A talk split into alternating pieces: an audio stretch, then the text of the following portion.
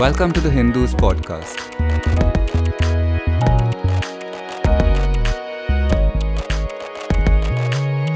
Welcome to this edition of Parley. And this week we discuss the promotion granting commanding positions for women officers in Indian Army, a subject which was at the apex court last week.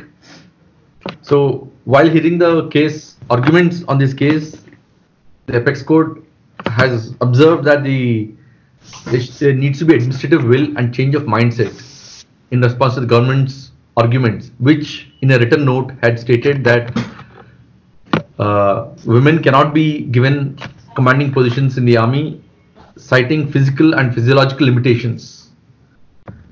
On this, to discuss this important issue, we have two senior and respected generals with us Lieutenant General Ata Hasnain, former GOC 15 Corps and now the Chancellor of Kashmir University, and Lieutenant General Hooda, Northern Army Command. I'm Dinakar Peri from The Hindu who will be moderating this discussion for today.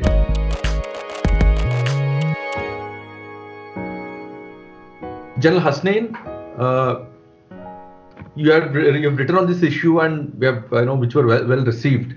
So can can you uh, give a brief overview of what is the reasoning behind the government's stand on this issue? What what justifies this position? What is the uh, prevalent view behind this to take this uh, stand on this particular issue? See, uh, Dinkar, the issue here primarily is that uh, till last year, September, the regular commission, permanent commission for women, was restricted only to two departments that is, the Army Education Corps and the Judge Advocate General's branch. So, in September last year, the MOD announced that from April this year, they are opening this up to eight other arms and services into yes, which women are already being commissioned as short service commissioned officers. And um, so, therefore, now permanent commission is open in eight departments of what you call arms and service, of, of which obviously the women who are now going to be permanent commissioned officers are seeking aspirationally to further their careers. And their careers uh, can only be furthered if they get what are called command assignments or what are called criteria appointments. Now, the question here is primarily how do you define what is a criteria appointment? So, the Indian Army is essentially what is called a command oriented army. That is, anyone who has to be given further positions up the chain of command have to first be experienced in command at the level of a full colonel a unit command. That is an essential thing. So far, this was denied to them because they were not getting permanent commission. And now that the permanent commission is open, they are now seeking that they should be given a chance to command, just like men, so that they can also further their careers in the departments, arms, or services in which they have now got permanent commission. That is the prime issue. Now, when this whole issue went to the Supreme Court, the government of India, the Indian Army, of course, the Indian Army may have various varied uh, perceptions, but ultimately it is the Ministry of Defense of the government of India which fights the case in the Supreme Court. And there, the case which has been put up is that uh, the uh, male elements who will be commanded by the women are not prepared for this command, for this kind of a situation where they will receive such orders from women. And this is the prime argument that they are making, and that uh, they are willing to give them command in uh, soft appointments, which are uh, non operational, or should I say, not in the domain of field, but um, not in the domain of uh, dealing with troops, but primarily things like uh, heading a Sainik school or a NCC unit somewhere in a peace station and things like that. The women are not satisfied with that. And they are wanting more. And what I had written, primarily in my opinion, is that the time has come for us to at least experiment, if nothing else. Experiment, if nothing else. And that experiment needs to be done first with the services. That is the Army Service Corps, the Army Ordnance Corps, and uh, the electrical and mechanical engineers, EME. In all these three, you have women who have been commissioned for the last 30 years as short service commissioned officers. Many of them have commanded workshops and now are in a position where some of them can probably be selected. And the, the, the word, the focus is on the word selected. They have to be selected through their confidential reports, through a board of officers, a promotion board, which will determine whether they are fit to command, and only then they will command a unit. This is the essential argument that I was making. So, to bring General Hooda uh, at this point, uh, so uh, no, the government has uh, stated various issues apart from acceptability by other soldiers, also personal issues of women, which will are an issue. So uh, challenges like motherhood, domestic obligations toward children, and so on and so forth. So, do you believe that these are stumbling blocks in women holding command positions? And given that for the last three decades we have had women and we have crossed a certain uh, timeline in going in addressing these issues, having women in the army in the first place. Uh, see, Dinkar, there is uh, there is no doubt that there is a greater challenge, and there are issues about uh, you know domestic issues and fitness, pregnancy, um, all these issues uh, that have been quoted by the by the government in their affidavit. Uh, but I think this is an argument that you know we had 30 years ago when we were inducting women uh, into the into the army. Mm-hmm. Uh, and I think all these have been, in a very matured manner, uh, have been handled by the army over over all these years. So, coming specifically to uh, issues whether they should be given command or not, um, uh, I think there is very little justification uh, in saying that women officers can be company commanders, they can be platoon commanders, they can be second in command. Uh, but when you get to the command appointments, uh, commanding of a of a unit, uh, that you are excluded only on the basis of the fact uh, that you are a different gender, that you are a woman, and therefore you are excluded. Mm-hmm. I think this argument really doesn't hold water. See, as General uh, also said, uh, there is a board of officers to to decide uh, whether promotions to the rank of colonel can take place or not for a particular officer. Uh, it isn't as if all male officers get automatically promoted to colonels. Uh, that's not the case. So, in some cases, in some services, it's less than 30% male officers getting promoted to the rank of colonel. Yes. The decision is made by a board of officers. Now, let the same board of officers decide uh, whether a woman officer is fit to command a unit or is not fit to command a unit. Uh, let's not, as I said earlier, uh, just exclude them on the basis of gender alone. They should be judged on the basis of their professionalism and on basis of merit. Uh, and I think that's the that's the approach uh, we can take. Whether it is selectively, as Jan Hasnain is saying, for some services, uh, and we can then uh, expand it to to the other supporting arms, mm. is something that the the army headquarters can can sort of decide. Uh, General Hooda, but, just a quick addition to that that point. Uh, what is the status of uh, on on this yeah. issue across the world? I mean, where are the other countries and especially the Western world on this issue? Yeah, there are. You know, I think let's not look at other countries. We have our own, you know, sort of specific uh, and unique social characteristics and um, and you know how we how we function. Uh, but the fact is that now it's been three decades almost since we've had women officers. They've served in the most challenging of areas. They've, they serve in almost all uh, field areas uh, that India has. Uh, and therefore, uh, I don't think uh, you know we can we can continue to justify uh, and say that women are not fit to hold command positions merely on the assumption that they are they are women and there'll be pregnancy and that uh, Jawans will not obey their orders. Uh, I think there are there are little facts to support these kind of arguments.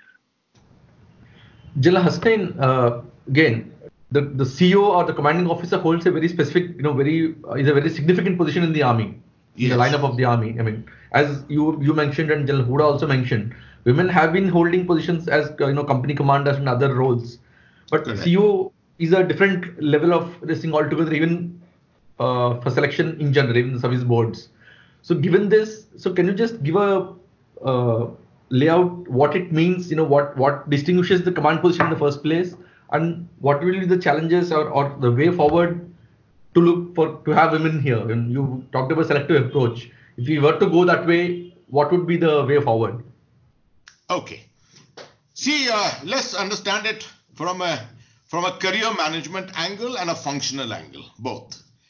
You see, um, what are criteria appointments which someone has to tenant before they can be promoted to further progressively higher ranks? These appointments can be directly in command of troops, or many times they are also not in command of troops. For example, there can be Uh, uh, appointments uh, in the in the Judge Advocate General's branch or the Army Education Corps or such things like this, in which you have a certain responsibility, but you are not directly commanding troops. There are mm-hmm. arms and services such as the ASC and um, the EME, in which you have resources under command and you have a, a large number of personnel under command. In the engineers, you may a criteria appointment could be such a program, uh, uh, an appointment such as the commander works engineer or CWE, who you are responsible largely for projects or for maintenance of a lot of uh, construction assets and things like that, and very little um, responsibility for personnel under you. So there's a whole range of such responsibilities. But the one important aspect which has to be kept in mind is that the difference between a subunit command and the command by a commanding officer is that the commanding officer is the place where the buck stops. All responsibility comes and stops there. Everything good, bad, or ugly in a particular unit, in that particular organization, is the responsibility of the commanding officer. So if a lady is commanding uh, as a commanding officer there, she is going to be equally responsible for all this.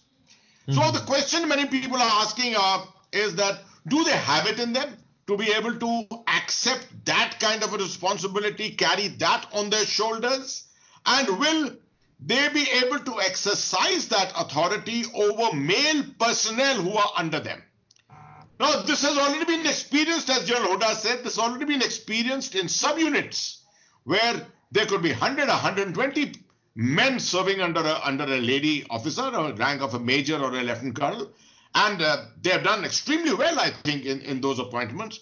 So there is nothing wrong in attempting, in, in, in giving them a command assignments. And let's, that is why I particularly said, let's experiment with it. Give it a five year period and you find something drastically going wrong, which I'm sure it will not, then maybe you can give it a, a review at that particular time. But I think uh, on the face of it, denying them this, as General Hooda said, denying them this opportunity on the basis of only their gender. First of all, I don't think legally it is it is correct. Of course, the Supreme Court will decide it. But besides that, I don't think morally it is correct. Because now that you have given them the permanent commi- uh, commission, you've given them on the basis of an assumption that they are uh, they are equally good, they are responsible, and they can be developed to become better. I think it's incumbent on the organization to to um, to actually repose a certain level of trust in them and give them these command uh, responsibilities. General Hooda, in the same, uh, you know, continuing the discussion on uh, command, but you know, more from a combat perspective.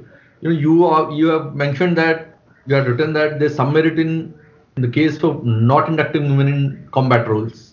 I mean, that's also it's a separate discussion which is also going on because the army has not, as of now, not opened up the combat arms for women, officers. So, can you elaborate on what you meant by that? See, I think there is uh, there is some justification uh, in not permitting women in combat roles uh, at this time. Um, there are issues about just the physical capability, the conditions in which uh, uh, you know soldiers and officers live on on front lines, the physical proximity of officers and their men, you know, all living together in say one bunker um, along the line of control. So I think there are there are issues, and then uh, if you're going to induct women in in combat arms, uh, and then try and shield them uh, from some of these more difficult roles, uh, I think at this stage uh, it could only invite more resentment uh, against why are we having women in combat arms. So I think we should keep that debate for a little later. as I said, let's start with, and as General Hasnain also saying, let's start with mainstreaming in those arms and services where women already are. Mm-hmm. And I think if we can get greater acceptability about their roles, uh, including uh, criteria appointments, uh, about command assignments uh, for them, uh, I think that could be a lead up to whether we actually need to have women in combat roles. So let's look at greater mainstreaming where they already are, giving them greater responsibility, giving them, uh, you know, uh, more important assignments. And I think we should keep the, the whole issue of uh, women in combat arms for later because I think if you mix up both the things, it's only going to muddy the situation. Uh, General Hasnain, just to you know, uh, taking the discussion beyond the army. I mean, while the issues about command positions in the army, what about the navy and the air force? I mean, the, the air force now has uh, a few women fighter pilots. Probably progressively will increase over time. And the Navy does not have women on the ships as of now because of infrastructure limitations. But they said they are already incorporating them in the future designs for warships so they can cater to them uh, subsequently. But they do have women navigators and controllers on their uh, surveillance aircraft. So beyond these measures, where are the Navy and Air Force on this issue? Uh, well, I'm not certain as to how the uh, Navy and the Air Force are doing career management uh, of, of women officers. Uh, but I dare say that uh, these situations are quite different in each of the three uh, services, uh, the three armed forces. Um, as far as the Air Force is con- concerned, a lady officer who is in command, maybe tomorrow, even as a fighter pilot, could be in command of a of a squadron. she would have a certain amount of human resources under her and a fairly large amount of technical resources under her. Uh, that will be a major, major challenge, no doubt. It will be almost similar to a, a lady officer in command in a, let's say, an engineer regiment in the army, with a fair amount of uh, technical equipment and very, very large amount of human resources uh, under, under her. So I think the, the situations here are almost similar. Uh, as far as the Navy is concerned, whether a the, the command of exclusive command of a ship, starting from patrol boats uh, upwards to smaller ships and then uh, bigger, bigger um, sea craft.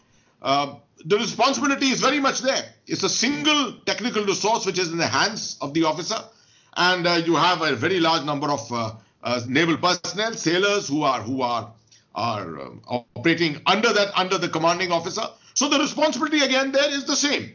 So I presume that uh, with permanent commission there, uh, command assignments uh, is going to be a, a, natural thing. And that's exactly what I would recommend for the army.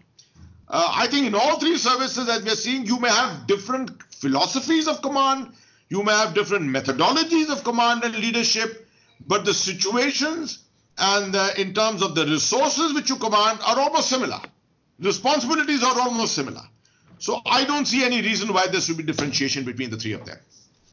Uh, General Hooda, you had mentioned uh, stressful conditions like working in close proximity on the front lines and in a bunker, and you know other these issues. So, how do you think can, these can be addressed going forward? See, uh, now we are talking about command positions, but the combat roles and in you know in the frontline combat will come up. You know, will be you know step by step. So, how can these issues be addressed? How do you bring about a change in the thought process and actually you know get it working?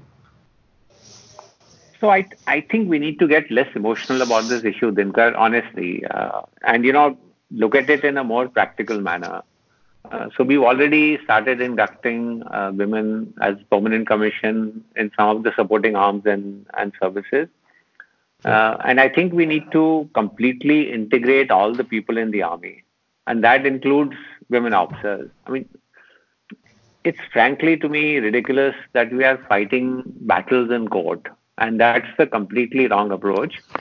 Uh, I'm not sure. You know, Supreme Court might give some judgment based on on their wisdom.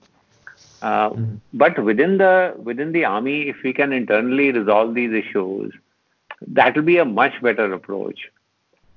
So I think uh, let's look at both sides of the debate. Um, let's not dismiss dismiss any side.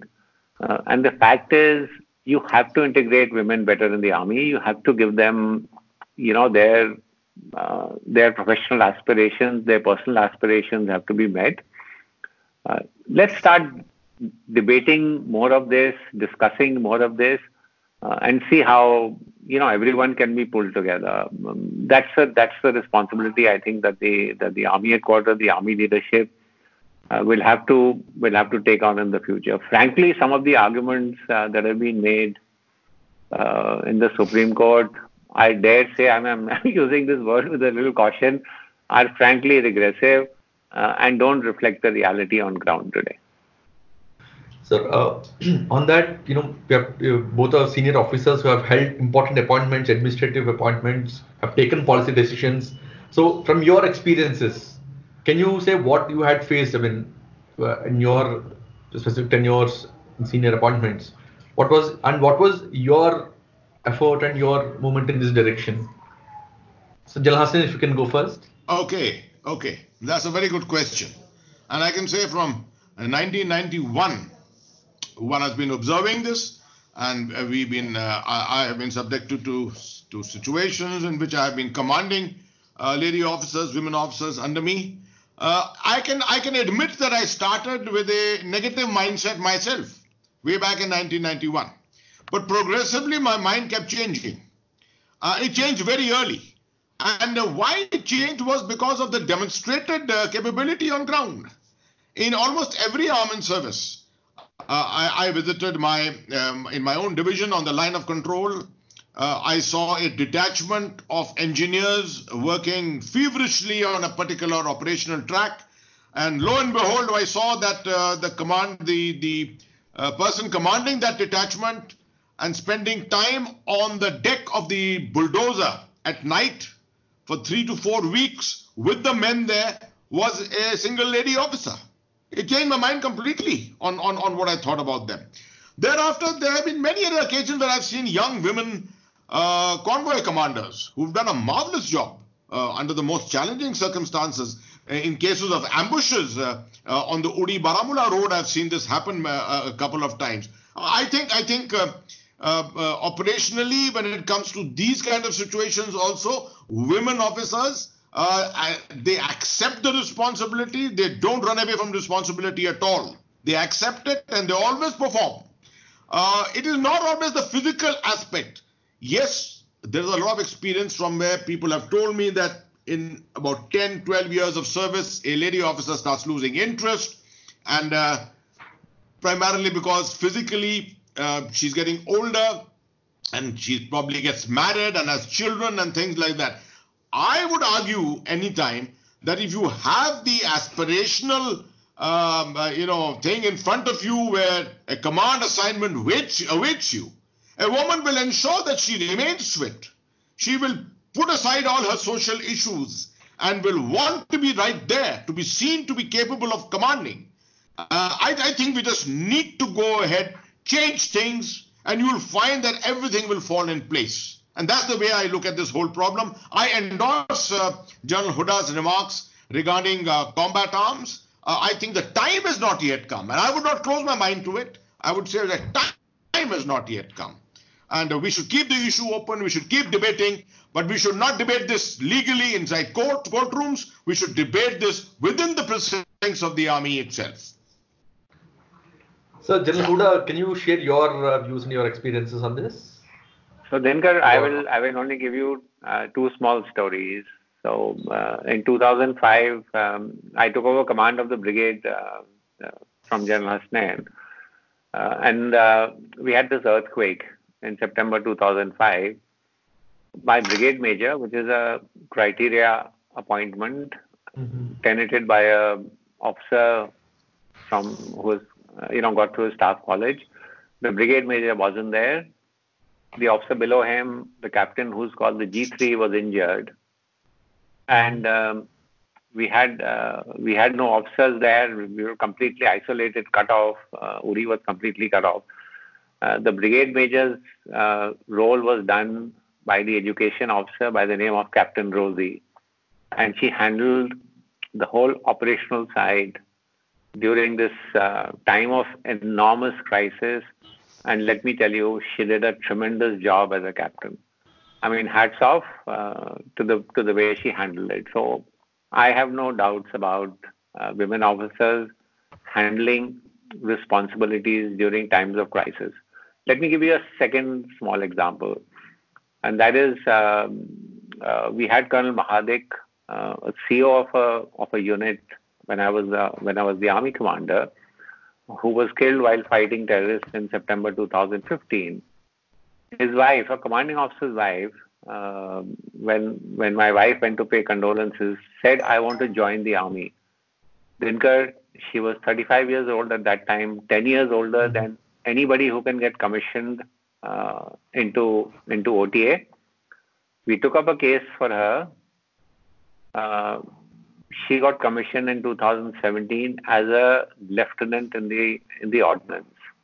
Now, the amount of uh, you know guts, the amount of inspiration that we get from her story, and she's she's a lieutenant in the army army today.